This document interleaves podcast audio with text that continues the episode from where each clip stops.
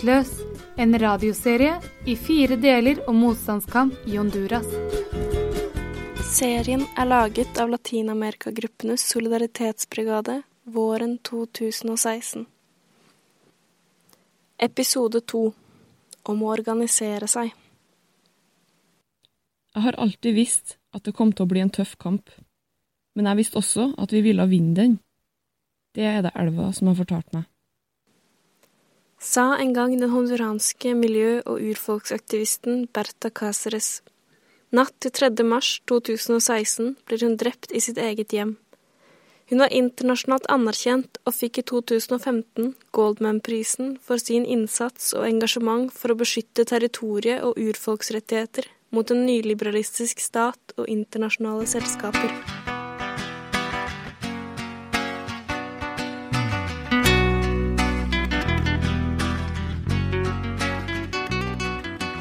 Bertha var leder i urfolksorganisasjonen Kopin, som er en organisasjon som består av lenka-folk.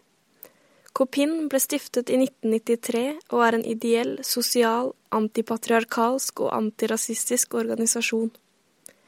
De jobber for at urfolks politiske, sosiale, kulturelle og økonomiske rettigheter skal anerkjennes. Lenka-folket har sitt territorie i det sentrale Honduras, hvor det beryktede Agua Sarka-prosjektet er igangsatt, og hvor Bertha sto foran i kampen. Agua Sarka er et megavannkraftprosjekt i elven Rio Gualcarque, som ble igangsatt uten konsultasjon eller samtykke fra landsbyene som bor i nærheten. Dette strider imot ILO 169 om urfolks rettigheter, som Honduras har undertegnet. Området har blitt militarisert, og de har lidd voldelige utkastelser, fem drap og politisk motivert fengsling. Vi har besøkt Rio Blanco, en landsby som ligger tett inntil elven, og som siden 2013 har vært i motstand mot selskapet. Vi snakker med Felipe, en eldre mann fra landsbyen. Aquí hicimos el paro a esa empresa para que Selskapet opererer illegalt og bryter med rettighetene våre. De gjorde aldri noen konsultasjoner, og de forfalska papirer og underskrifter. Alle landsbyene sier nei, og siden 1.4.2013 har vi stått sammen og kjempa. Det har vært mange politiangrep hvor de har prøvd å kaste oss ut, men vi er ikke redd. Vi har ukentlige møter for å forsvare elva og livet. Elva gir oss alt. Fra elva kommer skyene til himmelen, som igjen kommer tilbake til jorda. Selskapet har nå flytta seg over til den andre sida av elva, men vi vil fortsette å beskytte den. For hvordan side de jobber på, spiller ingen rolle for oss og for elva. Vi blir trua for å beskytte rettighetene våre. Vi blir undertrykt. Og sånn holder vi på. Og sånn kommer vi til å være organisert helt til selskapet drar og Ria Gualcarque er fri. Selskapet vil ødelegge miljøet for hele folket vårt. Og vi vil at Ria Gualcarque skal renne inn i evigheten. Så vi vil stanse dette vannkraftprosjektet. Felipe gir ordet videre til Juana, en eldre dame som også står foran i kampen.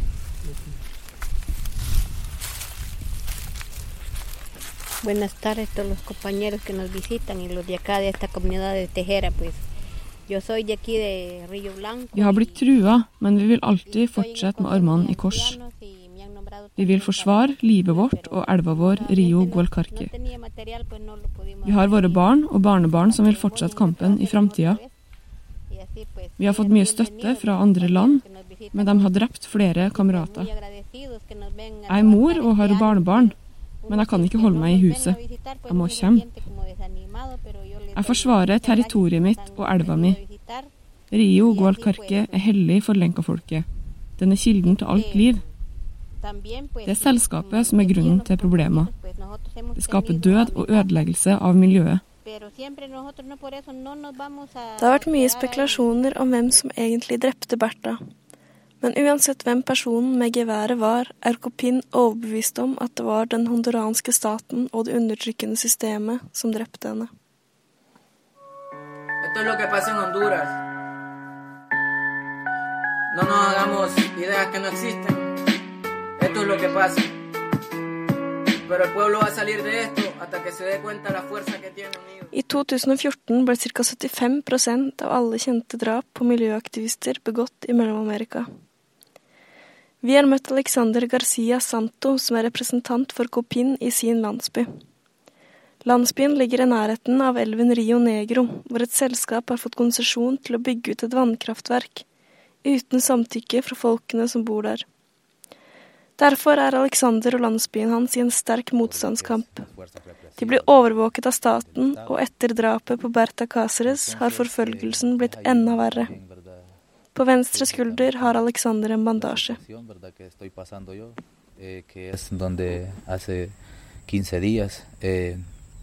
intentaron asesinarme, ¿verdad? Eh, en mi comunidad. De hecho, ese día eh, eran las 7, 7 pm. For 15 dager siden ble jeg forsøkt drept. Klokken sju på kvelden kom det til landsbyen der vi hadde et Kopin-møte for å planlegge en mobilisering i hovedstaden, og for å igangsette en uavhengig granskning av hva som skjedde med Bertha. De skjøt meg flere ganger, og de traff meg i venstre skulder. Jeg takker Gud og mine forfedre for at jeg fortsatt er i live. Vi i Lenka-folket tror på kampen, som ikke kun er for å beskytte våre naturressurser, men også for våre menneskerettigheter. Vi ser at vi er sårbare, og at vi er forfulgt av styresmaktene. Jeg kjenner at det er mange steder som er farlig for meg å være.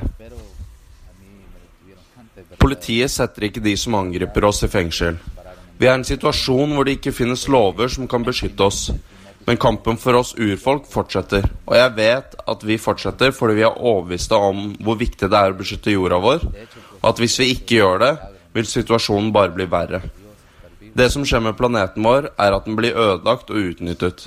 Men dette kan kanskje gi liv til kampen for å beskytte jorda og elvene. Vi krever rettferdighet, og vi krever rettferdighet for Companiera Berta.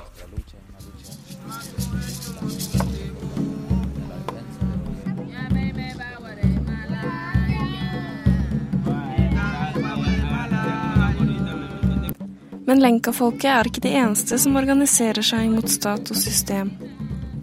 Vi reiser ut med den karibiske kysten og blir møtt av varme, reggae, havbris og hvite sandstrender.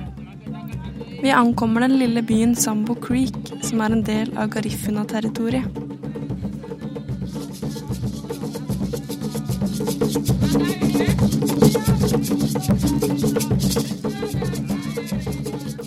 Garifuna-folket er etterkommere etter nigerianske slaver som rømte fra to spanske slaveskip som grunnstøtte i 1635. De holder til langs Atlanterhavskysten og hovedsakelig i Honduras. Organisasjonen Ofrané ble stiftet i 1978 og samler ca. 200 000 personer med Garifuna-bakgrunn. Ofrané jobber hovedsakelig med å forsvare og gjenvinne landområder, samt ivareta og opprettholde Garifuna-kulturen. Deres levesett langs den karibiske kysten trues hovedsakelig av turistindustrien som konstruerer såkalte modellbyer, eller hotellkomplekser, i Garifuna-landsbyer, og store plantasjer for palmeolje og banan. Og Frané har fire nærradioer som er viktige i kampen for å stå sammen og for å spre informasjon. Vi møter Naum La-Lin på den lille lokalradioen i Sambo Krig. Han jobber med ungdomsspørsmål i Ofrané.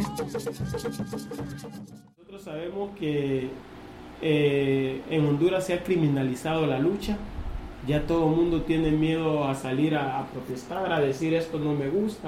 Her i Honduras så vet vi at kampene våre blir kriminalisert. Og vi er redd for å gå ut og si fra om at noe ikke er bra. For vi vet at militære politiet står klart til å slå ned på oss. Og det her bekymrer oss. Et annet stort problem er kriminaliseringa av ledere. Det får folk til å spørre seg sjøl om det egentlig er verdt det å kjempe. Hvis man ikke vet helt sikkert hvor man har tenkt seg, hva man vil oppnå, eller hva man forsvarer, så ender man bare opp med å sitte inne. Fordi man vet at det ikke er verdt det. Og her i Honduras så går det ikke an å si at det finnes rettferdighet. Fordi den eksisterer ikke. I dag f.eks., da dere kom hit til La Saiba, har noen kamerater forsvart ei kompanjera som har blitt anklaga for å ha stjålet jord. Si egen jord. Det er som at dere nå skulle ha sagt til meg at jeg invaderer det stedet vi står på. En viktig del av motstandskampen til Garifuna-folket er å ta tilbake territoriet de tradisjonelt har levd på og har rettigheter til. Garifuna-folket har urfolkstatus og har dermed territorielle rettigheter langs kysten av Honduras. Deres landområder er sterkt truet av megaturistprosjekter, stigende havnivå og store plantasjer eid av multinasjonale selskaper. Vi dro til Vallecito, som er en reokkupasjon av Garifuna-territoriet.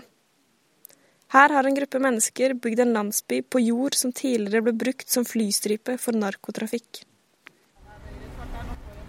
Vi kjører gjennom endeløse palmeoljeplantasjer eid av Miguel Facosé, en av Honduras største landeiere. I enden av plantasjen ligger okkupasjonen. Hus laget av rød leire, noen frukttrær og stekende sol møter oss.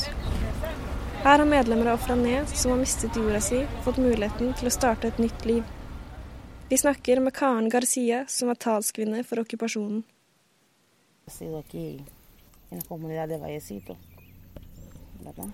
Puesto que aquí en Vallecito tenemos una lucha bien ardua, permanente, constante.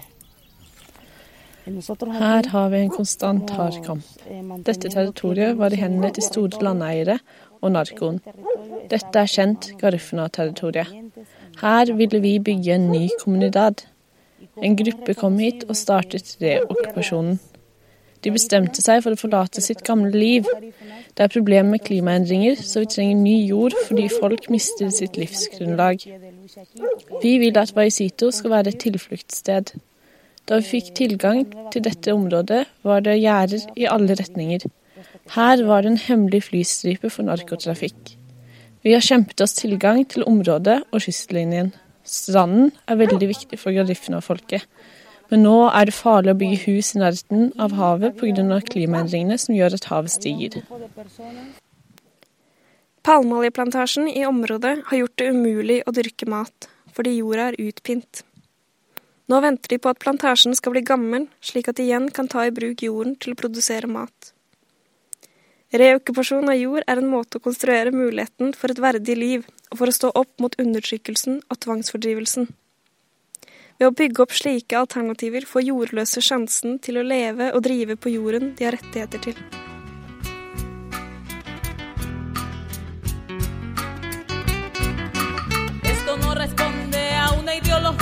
Ustedes no trabajan con ideas, trabajan con realidades y caminan con a a pueblo, a lucha. Queremos que se escuche su voz que no escucha.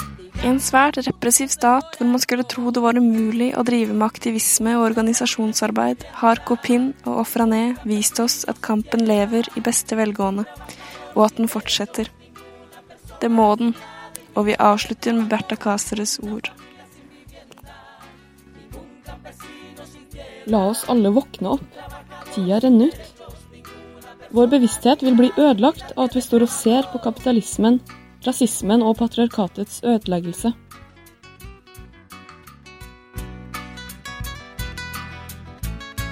Hipócritas, los que abordan el escándalo de la pobreza, promoviendo estrategias de tranquilidad y convierten a los pobres en seres domesticados. I Honduras styrer makteliten alle de nasjonale mediene.